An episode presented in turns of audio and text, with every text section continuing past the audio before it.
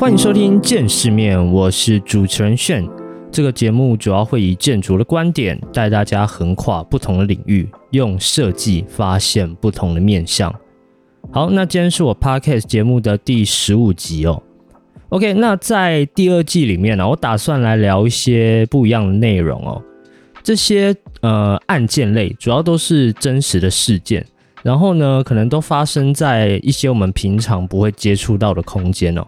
有可能是像监狱啊、洞穴。或者是下水道之类的，那我自己觉得啊，这些空间其实都还蛮有意思的哦。所以呢，我今天会透过一些真实的案件哦，来带大家看一下这些空间的真实样貌以及它的一些故事哦。好，那今天这一集聊的内容啊，是跟越狱有关。相信大家看到标题点进来之后也发现哦，其实监狱啊，也是建筑设计师会做的其中一种项目类型哦。早期的时候可能还没有啊，但是随着就是一些国家的制度改革，你会发现说，其实监狱啊，它也是需要设计的。像在挪威或者是北欧这个地方啊，其实它就盖了一间七星级的豪华监狱哦。那里面的配置基本上可能都比你家还要高级哦。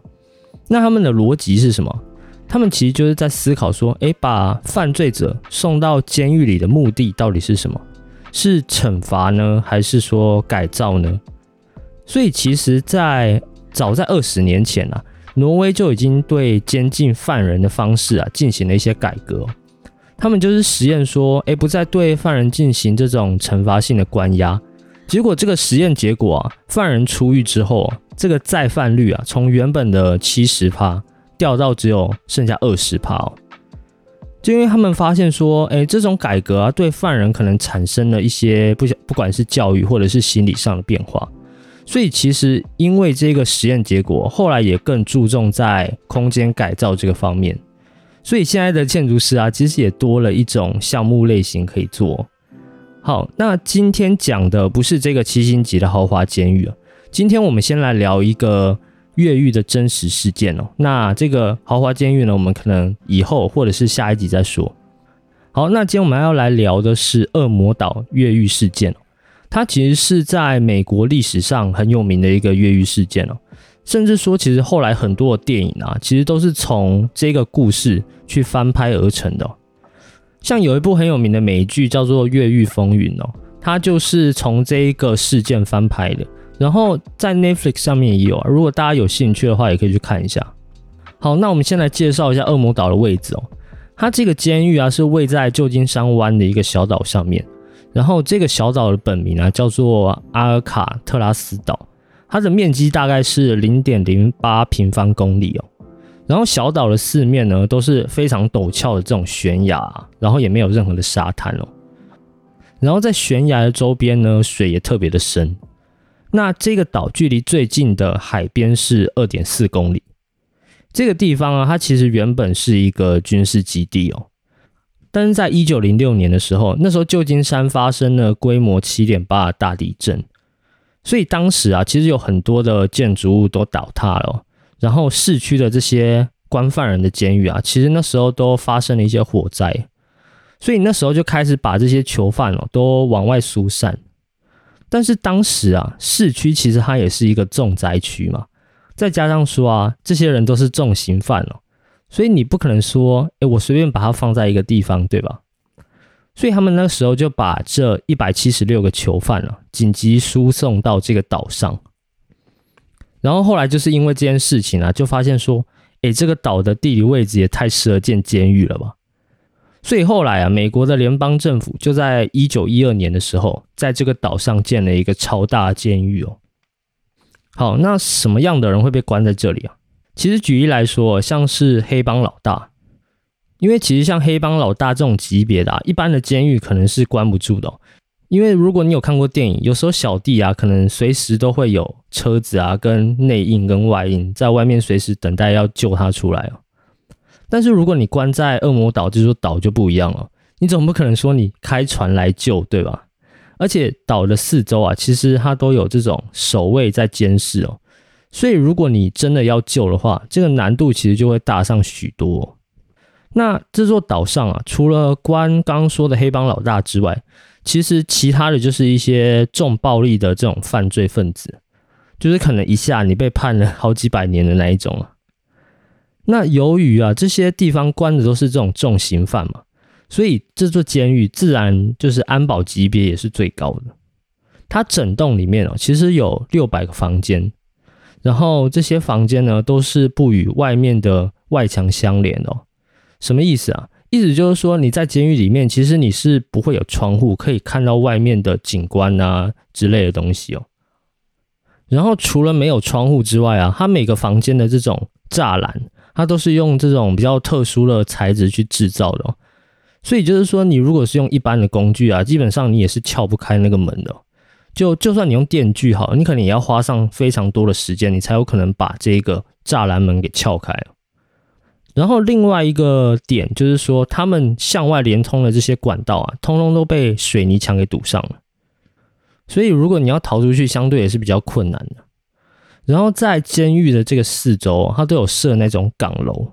这种岗楼啊，就是长得有点像哨塔的那种样子哦。然后这些岗楼啊，其实它都会有设置这种防护栏，就防止可能真的有逃犯闯进去哦。那在室内的地方啊，像囚犯吃饭的食堂里面哦，其实它在天花板上都埋满了那种催泪瓦斯哦。然后这个催泪瓦斯啊，其实就是可以远程操控的那一种。主要就是为什么会有这些催泪瓦斯，就是因为防止这些人互看不顺眼，然后可能突然在食堂里面发生一些暴动啊什么的。好，那这个岛虽然叫做恶魔岛嘛，但实质上就是这里的环境哦是还蛮好的，因为他们其实只接收这种重刑犯嘛，所以基本上这座岛上的房间它的入住率就没有这么高哦，就那六百个床位啊，它其实是从来没有满过的。那在没有满过的情况下，他就能保证说，诶，每个人都有自己一间独立的房间哦。其实，如果就是有些听众啊，你有看过一些监狱的片，你就知道，一般有些房间呢，他可能会睡四个人，就是他有分那种上下铺的。但是，因为他有好几个人住在里面，就可能有发生一些就是意见不合啊，或是争执那类的。所以一般的囚犯啊，其实都还是蛮希望说，最好是可以一人一间。好，然后除了恶魔岛是一人一间的房间之外啊，再来就是他们吃的也很好。哎，你可能会想说，为什么囚犯凭什么还可以吃的特别好？其实这个原因呢，跟当初他们第一代的典狱长有关系哦。就这个典狱长认为啊，这个囚犯之所以会暴动，就是因为东西太难吃。然后你说这些人都是特别凶狠吧？那些恰林恰哄，在这个社会上是占有这种黑道的一席之地的人，你只要东西一难吃，他可能就给你冰得啊，就给你暴动。所以说，在这里的厨师啊，东西一定要做的特别好吃哦，而且怎么样，还要营养均衡。你可能有蛋啊，有鱼啊，有肉啊，有蔬菜啊，就是要让你吃的健康哦，还要吃的开心。而且如果你表现好的话，你可能还有书可以看哦。就是它里面有类似像图书室的一个地方，然后它里面基本上有收藏了大概一万五千册的这种书哦，就是你可以随便看。然后除此之外，你还可以学一些乐器哦。就是如果你表现的好的话，你想要学什么乐器，基本上那个监狱里面都有一些乐器可以提供给你。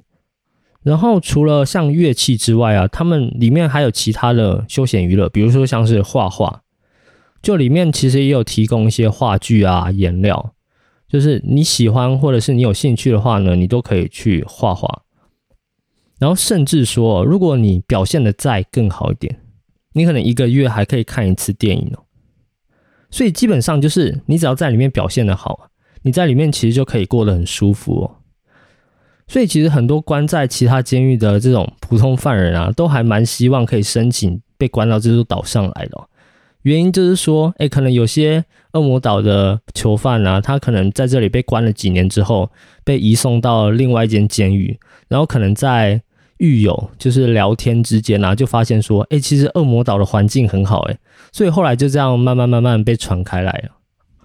那自从这座监狱建成之后啊，就被认为说。它一定是一个不可能越狱的一个地方嘛，毕竟你说，呃，四周它都是这种悬崖峭壁，然后岛的四周都是海水，而且这里的海水其实环境比较独特哦，主要是因为它特别的凉，就是可能因为气候的关系嘛，所以它就自然而然吸引了很多像是鲨鱼啊，或者是海豹这种动物过来哦。然后鲨鱼主要是什么？它是那种大白鲨类型的，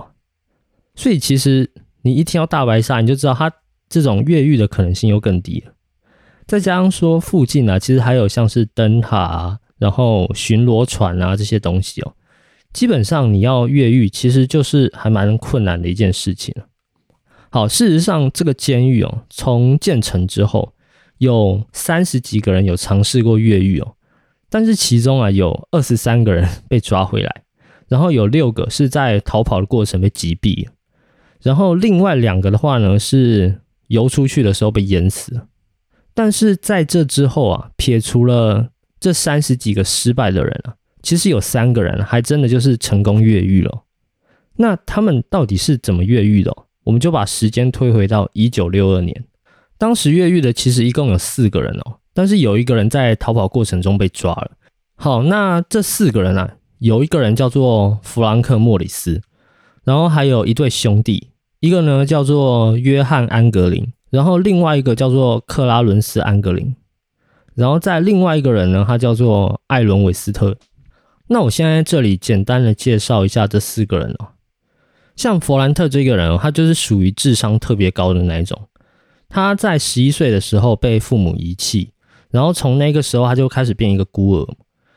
然后他在十三岁的时候，因为持有毒品跟枪械被捕。然后再后来，他又因为抢银行被判了十年。然后后来好不容易关了十年之后出狱啊，他又犯了一个非法入侵罪，又被捕。所以最后他就被送来这个恶魔岛。那这个人被送来恶魔岛最大的一个主因就是啊。他在被关到其他监狱的一些期间呢，他其实也是经常越狱，所以最后实在是关不了了，他就直接送来恶魔岛这个地方。那其实后来在进到恶魔岛监狱的时候啊，其实狱中的狱警啊，有对他的智商啊进行了一些测定哦，结果就发现说啊，他的智商是高达一百三十三，是属于犯人里面啊最顶尖的那种类型哦。然后另外一对安格林兄弟俩啊，他本身是农民家小孩子出身的，但是因为他们不愿意种地啊，所以其实在很小的时候就出来开始混社会。然后大概从二十岁开始哦，他们就不停的犯罪，然后被捕的原因都是因为抢劫银行哦，所以后来他们一个人被判了十五年，然后另外一个人被判了二十年了。再加上说啊，其实他们也是有多次越狱的这种情况，所以后来也被送到恶魔岛。那最后这个韦斯特啊，他其实是从十六岁的时候开始犯罪的，然后到二十八岁之前呢，他一共被捕了二十次，所以其实他的人生啊，大部分的时间都是待在监狱里面。然后这个人其实也是越狱了很多次哦，所以最后不得已啊，只好被送到这个恶魔岛来。那这四个人啊，刚听到了，这共通点除了经常越狱之外啊。另一个共通点其实就是他们都发生在美国大萧条的那个时代哦。那那个时代啊，其实罪犯哦是很猖獗的，像是抢劫银行这种事情啊，你可能在那个年代听起来哦，就是一个蛮稀松平常的事情哦。那他们四个人啊，之前在别的监狱啊，其实就已经互相认识了，甚至说他进了恶魔岛监狱之后啊，其实这四个人的房间还是挨在一起的。其实挨在一起的原因呢，就是因为刚刚那个弗兰克他要求说，哎，我们可不可以把四间房间，就是我们几个好朋友都安排在一起，这样我们可能互相比较有话可以聊。那当然，狱警本身也不是笨蛋嘛，他可能想说，哎，你们四个人呃安排在一起，是不是要做一些不法的勾当啊什么的？但其实那时候的狱警啊，就是看准了，根本不会有人逃出这个恶魔岛监狱。所以其实那时候也是就让他们四个人的房间安排在一起，然后他们在一九六一年的十二月份啊，其实就开始策划了这场越狱行动。这次的越狱主要领导者啊是岁数最大，然后智商最高的这个弗兰克。首先呢，他们先用了半年的时间啊，在这个监狱里面准备了一些工具还有材料。那这些材料啊，其实包含了像胶水、肥皂、牙膏、雨衣、吸尘器啊，或者是头发跟毛巾这种东西哦。那这些东西其实听起来还蛮稀松平常，对吧？但是待会我会告诉你，这每一个材料啊，都会起到一个很关键、很重要的一个作用。首先，我先来讲刚刚说的雨衣好了。他们其实，在监狱里面这段时间啊，就一点一点的收集了大概五十件左右的雨衣哦。然后他把这五十件雨衣剪碎了之后呢，他就用胶水，然后还有一些加热的方式哦，去把它做成一个长四点三米，然后可以充气的这种橡皮艇。那这么大的橡皮艇，到时候逃跑的时候，你光是吹 吹几个小时，你肯定吹不起来嘛。毕竟你说一个人肺活量再大，也不太可能把一个这么大的船给吹起来。诶，那怎么办？记得我刚刚有提到说，如果表现好的话，大家可以有玩音乐的这个娱乐嘛。所以那时候啊，其实智商最高的这个弗兰克呢，他平常表现的就很好，所以他那时候就跟狱警。去要了一个手风琴哦，然后其实这个手风琴里面的风箱啊，本身就可以起到这个打气的作用哦。哎，那你说，那他们怎么会知道雨衣啊，它可以做成橡皮艇？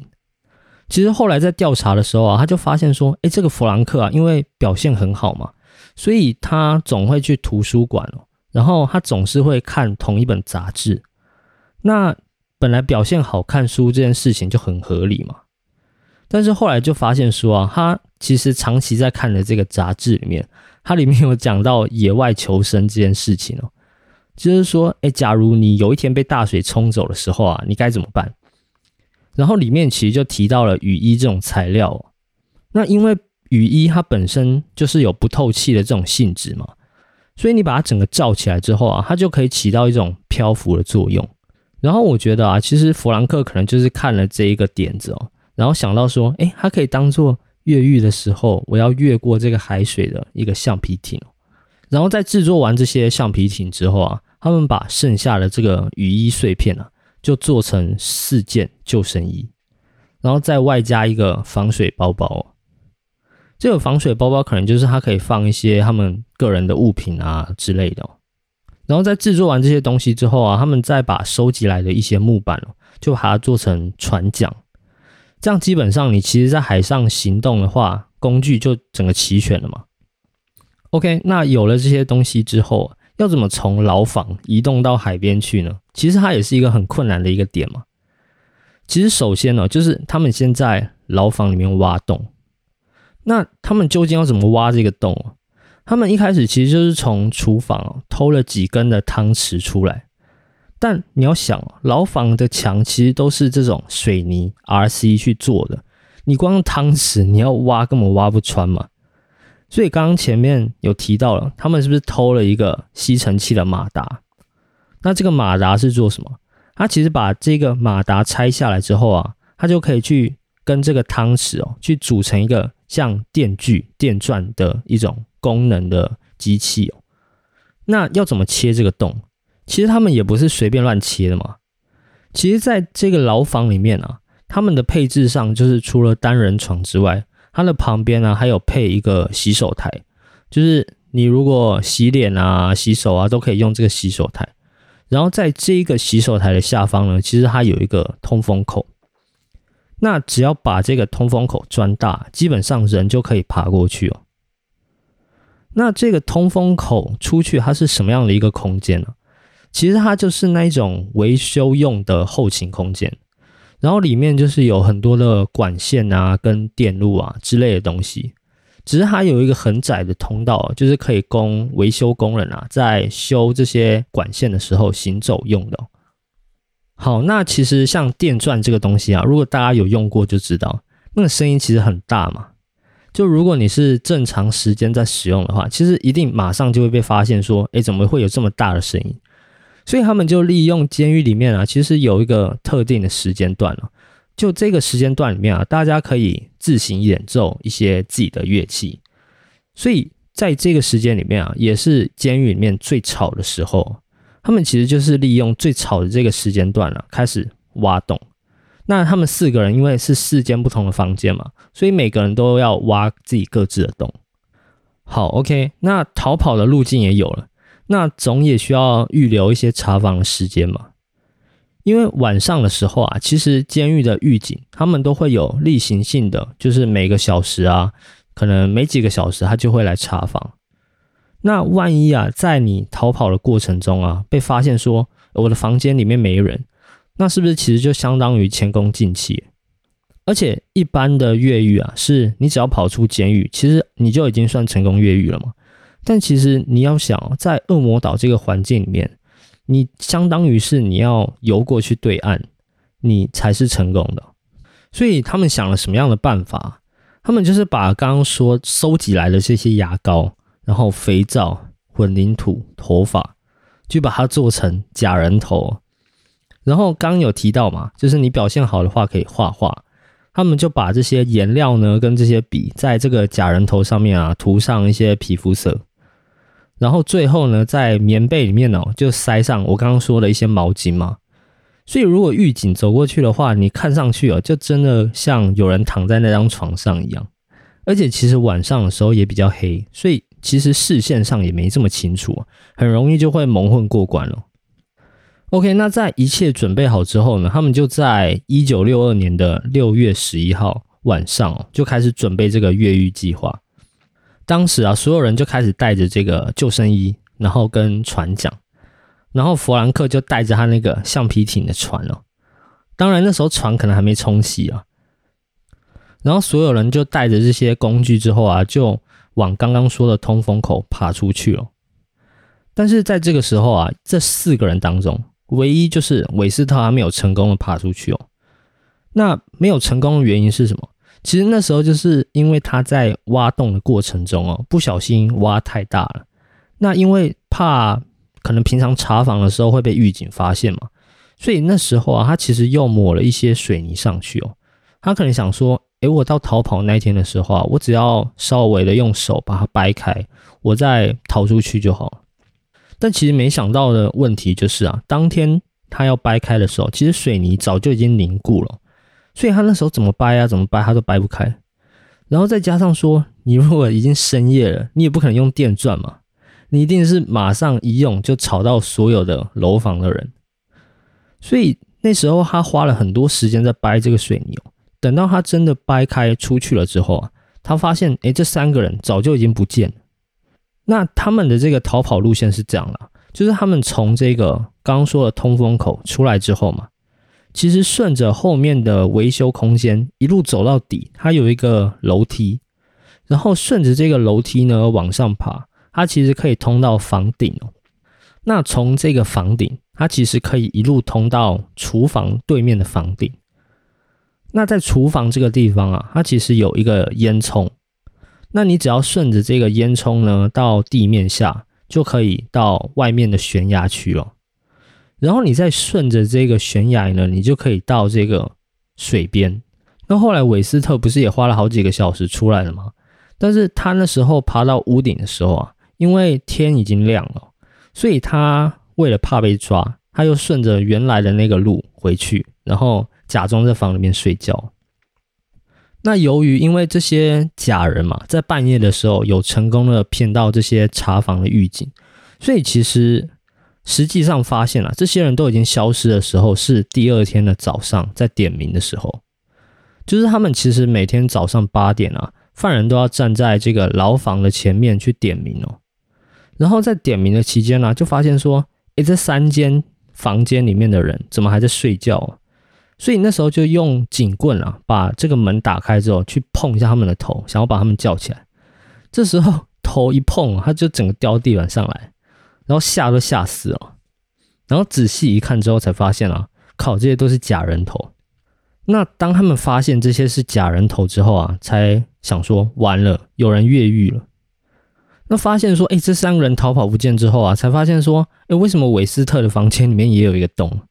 这时候，韦斯特他才把这个犯案的前因后果讲出来哦，就包含他们一路是怎么策划的啊，然后用了什么材料啊，跟拟定了一些什么逃跑的时间啊，通通都一五一十的说出来哦。然后开始积极的配合警方的调查，所以其实他最后啊是没有受到这种额外的处罚。那断定了这三个人啊一定是越狱了之后，开始全岛就拉响了那种警报哦，然后开始扩大范围搜索。但是巡逻艇啊在海上搜索了大概十天的时间了，他其实只发现了一根船桨。这根船桨其实跟他们当时啊留在监狱里面的是一模一样了。其中有一根就是韦斯特那边的，因为韦斯特不是后来没有逃出来嘛，所以有一根就在他们的房间里面。然后另外呢，也发现了两件救生衣跟防水包。这个防水包啊，里面就是有安格林兄弟他的一些亲戚的照片。然后另外哦，在包里面还有一张纸，这个纸上面呢就写满了他的亲戚朋友啊的一些联系的方式哦。那后来一字排开之后，发现说，哎，其实他们搜索到的这些东西都是完好，而且还蛮精致的，所以一看就知道他们是花很多时间去长期策划这个事件最后其实还有发现一些雨衣的残片哦。那那时候警方的猜测啊，就是说这个气垫船可能破了，然后因为他们那边的浪比较大嘛，所以后来就是被打散了，变成一些残片，在这个可能岩石上啊，或者是海水上。所以那时候警方就有推断他们哦，可能就是淹死在海里面了。那另外一个他们觉得他们葬身大海的原因呢，就是因为就算他们游到了对岸哦，其实那时候的对岸是一个很繁华的地方，其实现在也是一样啊。那这几个人啊，如果那时候上岸还穿着这种逃犯的制服，基本上就是很容易被发现的嘛。再加上，其实那时候啊，在这个岛上的周边啊，它都是有警察在巡逻的，所以其实如果岸边有三个人在跑的话，基本上是很容易被发现的。但是后来啊，就是一问之下哦，不管是民众或者是警察，其实都没有发现过这三个人的影子哦，所以警方才更加确定了他们有可能是淹死在海里面好，那到这里，其实事情还没说完哦。在这个越狱事件过了半年之后啊，其实恶魔岛他又有另外一个人越狱了。然后这个人呢叫做约翰斯考特，这个人更屌，这个人没有船，然后也没有任何的工具，他就是纯粹徒手游过去的。但是因为他刚好越狱的那段时间啊是冬天最冷的时候，所以当他游到对岸的时候啊，他就是低体温症发作，然后后来就休克倒在对岸上面。那为什么会提到这件事情呢？原因就是因为你看哦，这个斯考特其实他什么都没有诶，但是他却能游到对岸去。那对于消失的这几个犯人，他们本身有船哦，还有救生衣哦。那对他们来讲，他们要到达对岸应该是相对的更容易才对嘛。所以在这件事情呢报道出来之后啊，就很多的这个美国民众啊就开始挑战这件事情了。因为那时候恶魔岛本身还是禁止一般人、一般民众进入到这个地方嘛，所以那时候啊，他们就自己弄了一艘船，就假装它是恶魔岛的起点了。然后他们那时候是选在白天游泳，因为晚上可能还有鲨鱼啊什么的，比较危险然后后来就有好几个人就成功的真的游到对岸去哦。那这些成功的人呢，其实。一般都是专业的这个游泳选手。那后来这些人啊，事后他被媒体采访到的时候就说，这里的大浪其实相对来讲又比一般的海域更强了。所以专业的选手就是对我们来说可能还可以抵挡，因为平常就有接受到一些体能的训练啊什么的。但是如果是对于一般人的话，其实相对的是，我觉得根本不可能做到的。所以在得出这个结论之后啊，警方就突然想到说，哎，之前有在调查狱中的囚犯啊，他对于这几个越狱的人，他有什么样的印象？然后这些囚犯就说到了，哎，我记得安格林兄弟俩他们的体能很好，不管是跑步还是说你要打棒球，他基本上就是什么样的运动都会哦，根本就是一个运动奇才。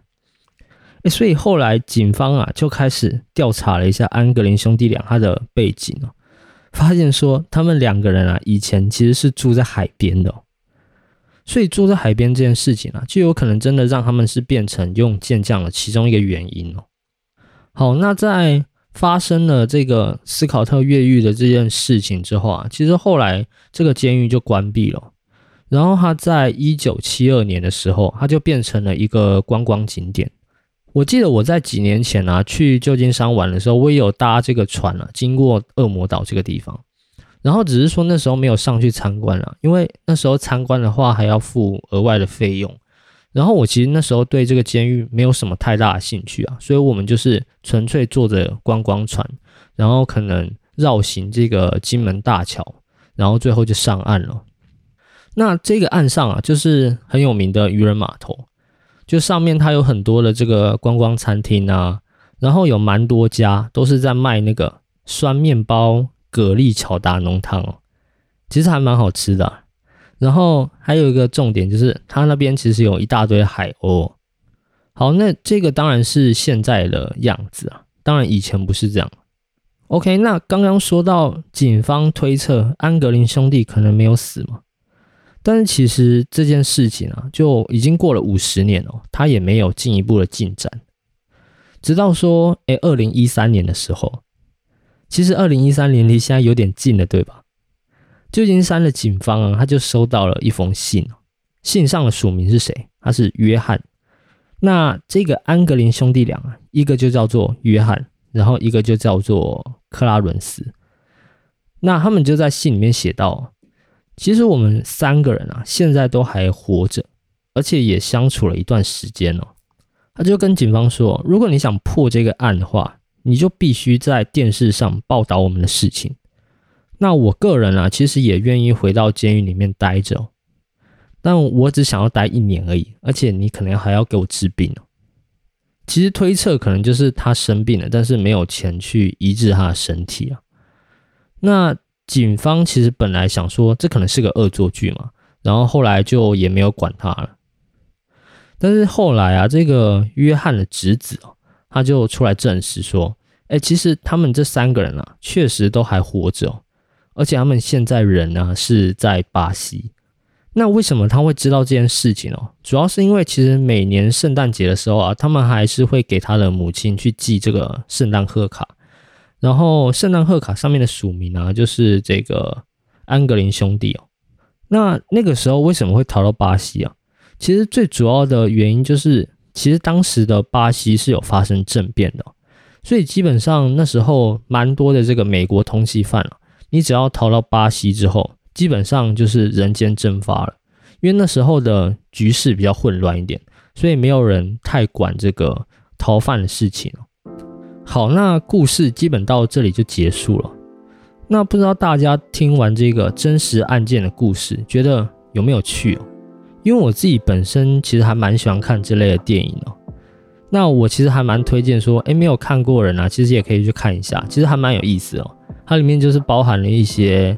逻辑啊，跟叙事的一些方式。那事实上哦，这个犯罪心理学啊，其实跟空间的设计啊，我觉得还是有蛮大程度的关联的。像我其实最前面不是有提到挪威的那个监狱设计吗？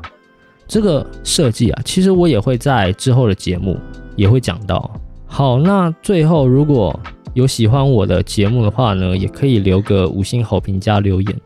那有兴趣的话，也可以追踪一下我的 IG 账号。那我们就下一集再见喽，拜拜。